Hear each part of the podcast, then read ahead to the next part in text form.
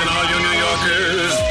Excuse me. Taxi. Okay, man, we're looking around. This is the 77 WABC minicast. Good morrow, everybody. This is The Other Side of Midnight. I'm superstar Frank Morano, as designated by the good folks over at Bally's. Thank you to the good folks at Bally's.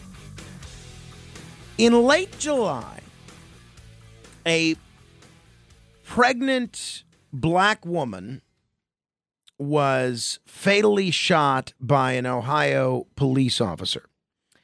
And as 21 year old Ta'Kiya Young sat in her car in a supermarket parking lot, officers approached and accused her of shoplifting.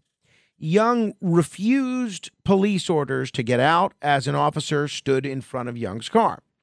When the car began slowly moving towards the officer, he fired one shot through the windshield.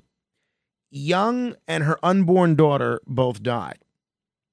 And as far as the justice system is concerned, there are two crime victims in this case, but perhaps not the two that you might expect.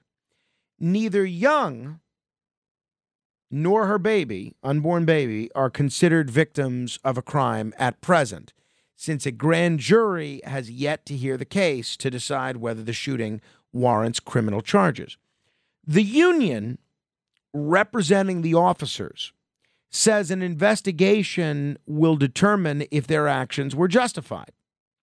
The officer who fired and another who was nearby are being treated as the victims of an automotive assault. However, and well, this may change, they have had their names shielded from the public under the victims' rights statute known as Marsy's Law. Are you familiar with Marsy's Law?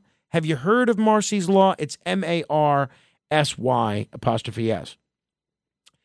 This way of using victims' laws to shield the identity of police officers after a use of force incident, especially fatal shootings, which obviously get a lot of attention, has been growing in popularity in a number of states, including Florida, South Dakota, Wisconsin. In Ohio, a new law this summer requires police to automatically withhold the names of violent crime victims, including on duty police officers. Ohio officials cite the law in explaining the limited release of information in recent police shootings. Marsy's law statutes began popping up. You probably remember when they started around 2008, first in California, and the push has largely been propelled by one single billionaire activist, Henry Nicholas III, who named the law after his murdered sister. Uh, proponents argue the law, the laws, because you know it's a state by state situation. The laws protect the rights of crime victims, just as the justice system, at least in theory, offers some protection to criminal defendants. Protections under victims' laws often include a right to be notified of court hearings involving the defendant and the right not to be publicly identified in ways that could attract harassment or retaliation. One in three Americans now live in states with some variation of Marsy's law on the books. Civil liberties advocates like the ACLU and the Cato Institute they have long been skeptical of these laws on constitutional grounds. They don't think you should be keeping this information secret. But in the late 2010s, some critics also began ringing alarms that police were using the protections to evade identification after officers used force.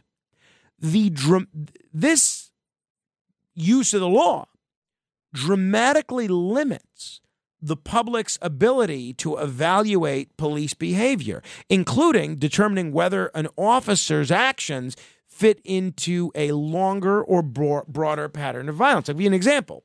Let's say we knew that this police officer in Ohio who killed this woman had a history of using his gun recklessly. Let's say he had a history of police brutality. Let's say he had a history of anger management issues.